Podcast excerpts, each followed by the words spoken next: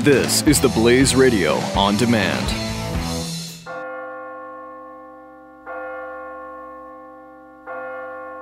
You're listening to The Church Boys Freefall Q and A. It's Billy Hallowell here with The Church Boys, and I have Cary Summers here, the president of the Museum of the Bible. How you doing? Doing great. So, I am totally impressed because we've been sitting here talking for a bit before we started recording, and I've seen some amazing things that you guys are planning and heard some amazing things of what you're planning. Tell me how this idea for the museum took root. Where did this come from? Why? Why are you doing this? The idea was not ours. The idea came from two guys in Dallas who wanted to open a museum in Dallas. They had approached the Green family to see if they could help uh, them buy a building. Uh, it didn't work out, uh, but during that period of time, the uh, Hobby Lobby group had started buying Bibles, and with the idea they would buy some Bibles and give to this group. And then all of a sudden it became a lot of Bibles and a lot of everything, and uh, then it became very large. And so the Green family had always had a desire to do something on a large scale dealing with uh, the uh, Bible, and um, they said, why don't let's you know, let's just go ahead and push on with this museum idea ourselves. So that's how it came about. It's just such a wild idea, an amazing idea. We're going to put a Bible museum in the middle of Washington, D C, where tourists all over the world, all over the country especially, go. I just, and it's amazing. And then you see it coming to fruition, and it's right. Sort of like, wow. This is a time, I think, culturally where a lot of Americans, especially Christians, are sort of feeling like they're in a corner a little bit. They, they're not really sure what's going on culturally. And here you have this giant, what is it, four hundred sixty, four hundred thirty thousand? four hundred thirty thousand square feet. Square foot museum that yeah. is going to be a centerpiece in the middle of D C for the entire world to see, right. um, you know, educating people about the very book that, that Christians follow. Right. Um, that's amazing. Well, what's amazing to us, if you think about it, this is the most widely distributed book of any books ever. It's the most debated book. It's the most banned book. It's been burnt more than any single literature piece ever. The world has been trying to destroy it. It has created, it has been credited for creating wars. It has been credited for saving lives. Here's the amazing part, that nobody has done a Bible museum yet. And we're quite amazed at that, if you think about it.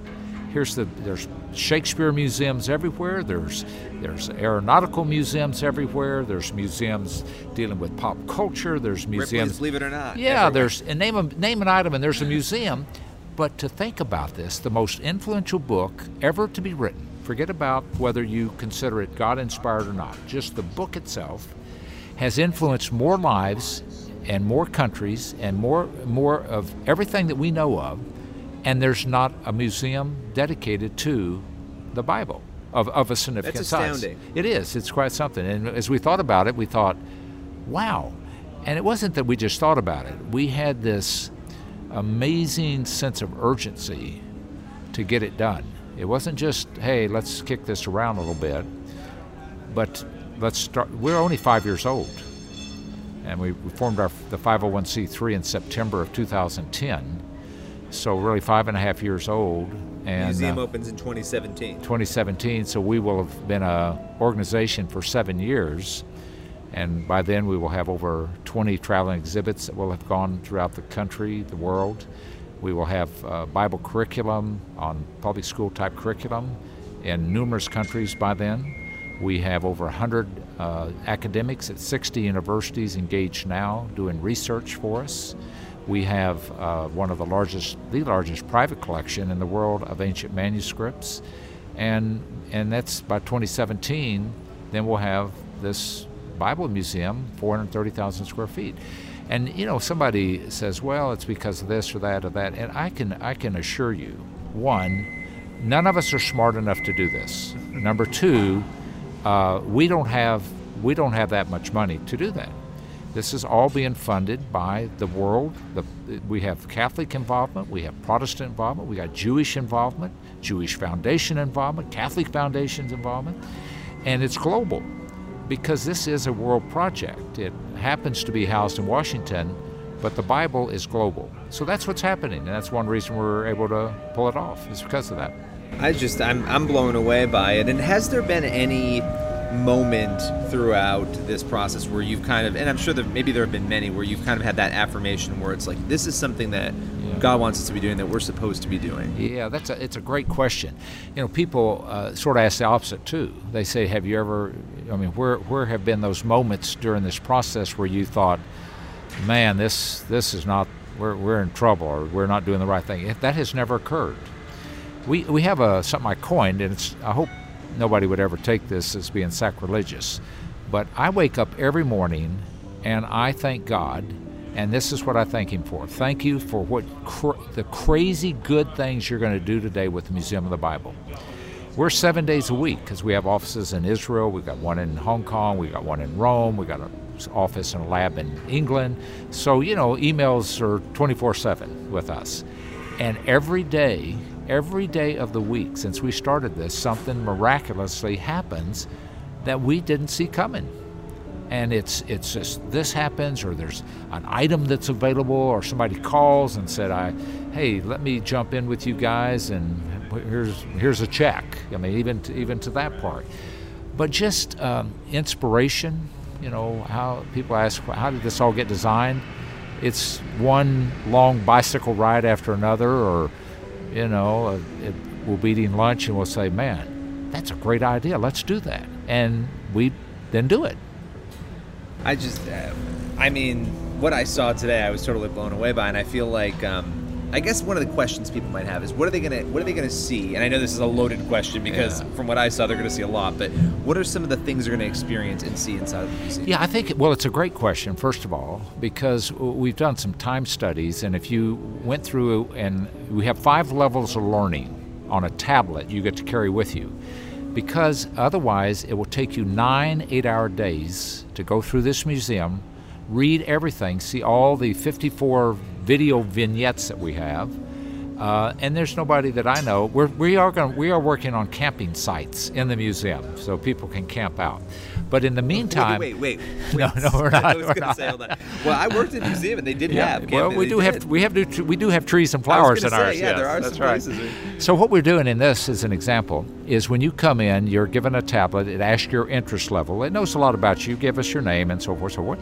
And then how much time do you have? And do you want us to figure out a tour for you based on your interest? And most people will say yes. You know, yeah. So we we're creating the first two-way navigation system. It's never been done on indoor G P S navigation system, two-way communication, and then indoors. Very complicated because you've got twenty thousand people pushing buttons all at the same time getting signals. So we're creating this with three other companies. And so when you come in and you say, uh, I want to, hey, my interest is Bible's impact in America. Okay, would you like for, yeah, you said, you, we got, I got two hours. Great. And it says, okay, here, let's go.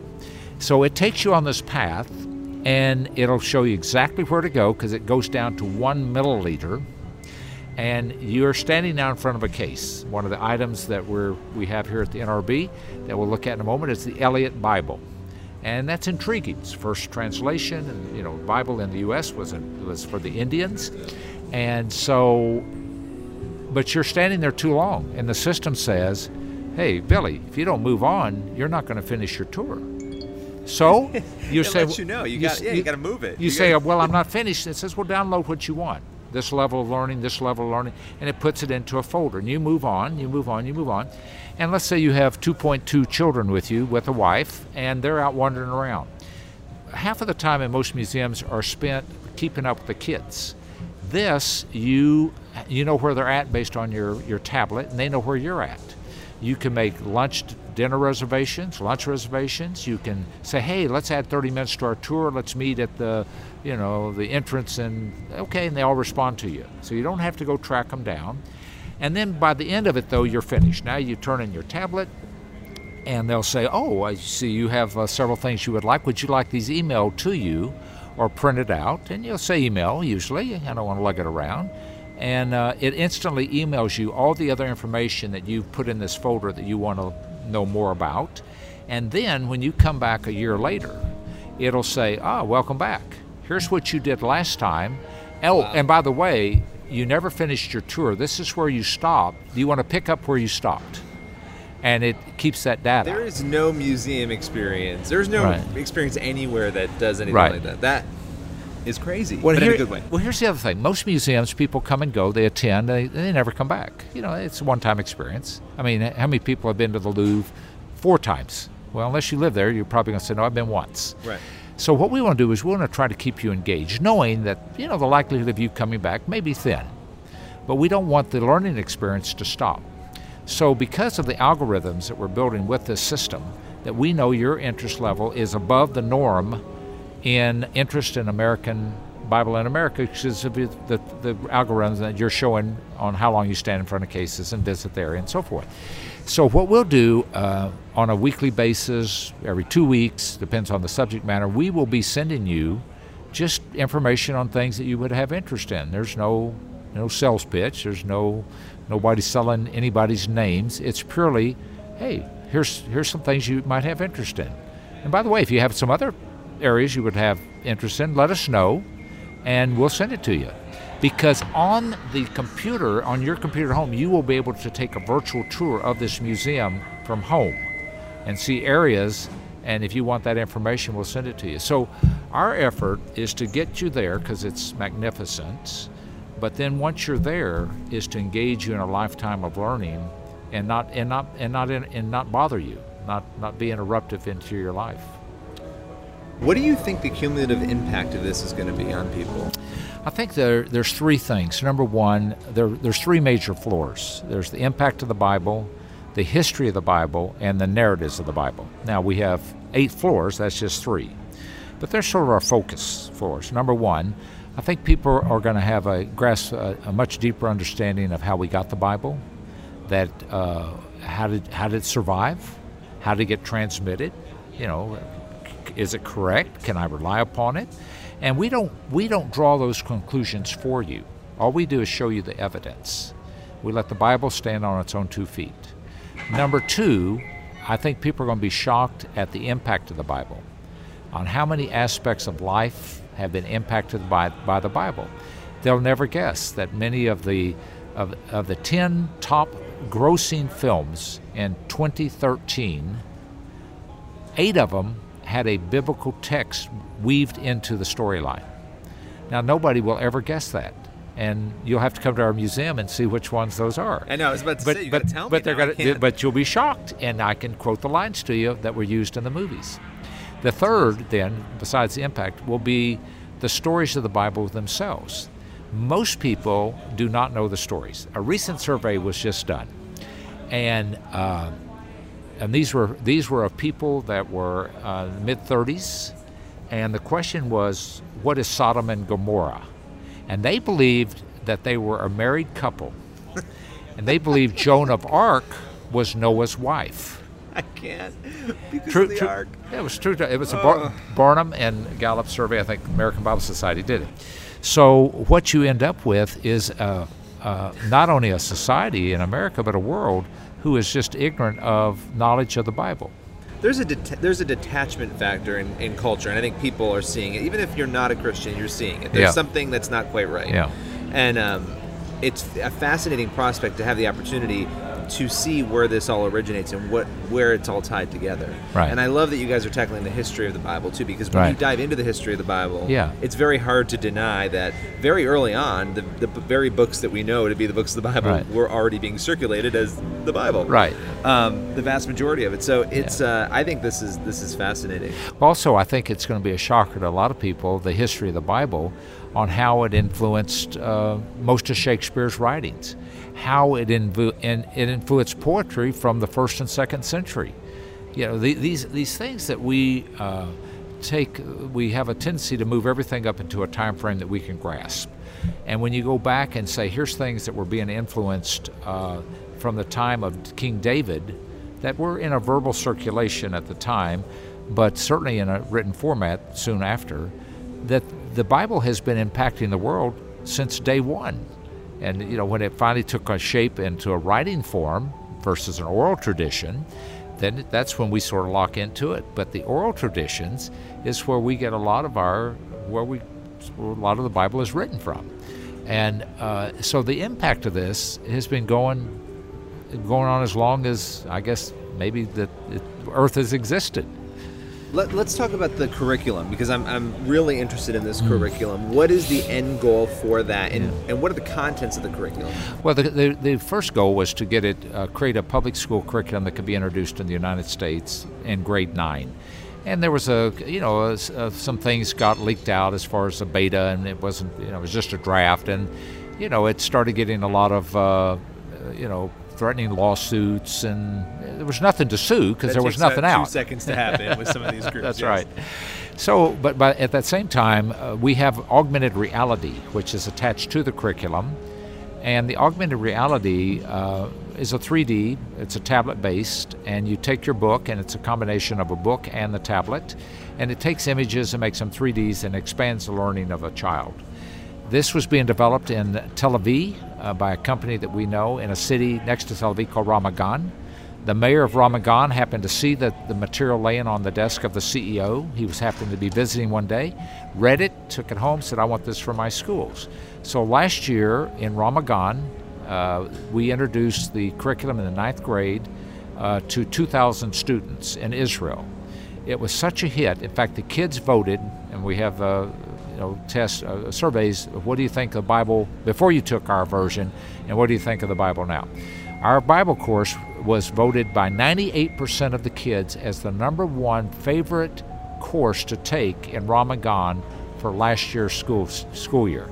Which that's remarkable, that's phenomenal, because the course they're currently taking, which is required, is rated the worst, is the lowest interest. So this year, starting in uh, October, they have now are between five and six thousand kids are taking it, and next year we're going to be expanding it into other cities throughout uh, Israel. Uh, with the approval of the Minister of Education. And these are public schools? These are public schools, yes. It's being introduced right now into forty schools, uh, the January term in the in London area.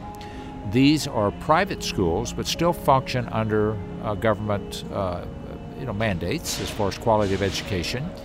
And it's being taken as an adjunct to the required religious course that all kids are required to take in the U K. And it apparently has been an enormous hit, so now we're looking to see how much bigger they want to take it next year. We're testing it in private schools in the United States, and on March the eighteenth, we will be introducing uh, to the U S the, uh, the first uh, home school curriculum so that, that parents can have it for their kids at, and their homeschooling. And that'll occur in two weeks. What is um, most interesting to me about the education piece is that one of the big critiques, as we all know, I mean, I think any Christian in this country knows that, that there's a lot of, um, I guess, hesitation, fear, worry about what's being taught in public schools, mainly the yeah. lack of what's being yes. taught in public schools. But I think that carries over to private schools as well. It does. We we had a, th- you're dead on. I mean, it's frightening because we uh, acquire, we we just buy textbooks. And a lot of these textbooks we, we buy are from, that are being used in private Christian schools, okay? And if you want a real shocker, go buy, uh, and there are exceptions, but in general, you're gonna buy a textbook that deals with science, and the textbook is gonna be filled with Dar- Darwin's theories, and when you ask the school, why would you allow this in? Their answer will be, this is this is all that's on the market. So if we're gonna teach science, we have to buy this, and then, you know, sort of dance around some of these things. And that, but that's what's happening today. So our curriculum is based on the Bible. It is not, it, there's no proselytization in there. We just tell it, here's here's what it is. We let, let uh, students or adults make up their own mind on what they want to believe or not believe. Uh, but it's magnificent. The quality is superb. The learning manual that the teachers use is absolutely fantastic. And it's been developed by over one hundred academics globally who have weighed in on the topics. So you have all different perspectives with one hundred academics. So it takes sort of uh, packages all that together. And uh, with the augmented reality, uh, which there's eight hundred forty-three of these different augmented realities kids get to play with, uh, it changes the whole the whole concept of what learning can be. Take me into the future five years, a projection of where you want all of this to be, the museum, yeah. uh, all of it. That's a great question. Uh, I think that if you said five years from now, we would say we would like to have a major Bible museum on every continent. we'll exclude Antarctica. uh, we would like to have the curriculum global. Uh, we would like to, uh, at least eight to ten traveling exhibits to be constantly on the road. We have three right now today. We would like to have research being done globally at high-end universities to involve students on a global level that deals with Hebrew and Greek and medieval manuscripts, so kids get excited about uh, wanting to be part of a, a Bible uh, universe in the future as, as an academic, possibly. Uh, we're doing excavation, ten-year excavation in Israel, so we'll be right in the middle of that in five years.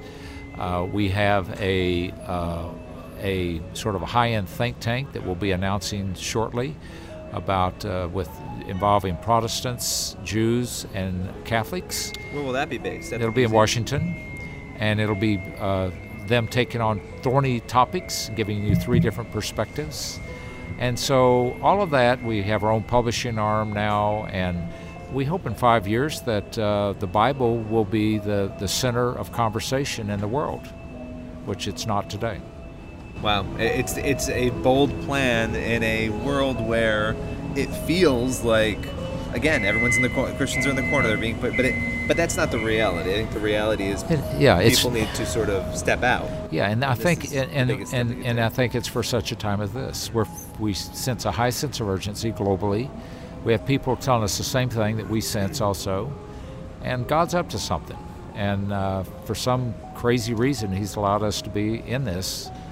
And uh, we, we're humbled by it, uh, and God keeps opening doors for us, and we just keep going through them. We're not that, as I said, we're not that smart to do this. Well, I don't know about that. You're you're you're pretty smart, but um, but yeah, this is amazing, and I appreciate you giving me the time. You're welcome. And I cannot wait to come and see You're it welcome. And have you back on to talk more about it. Love to.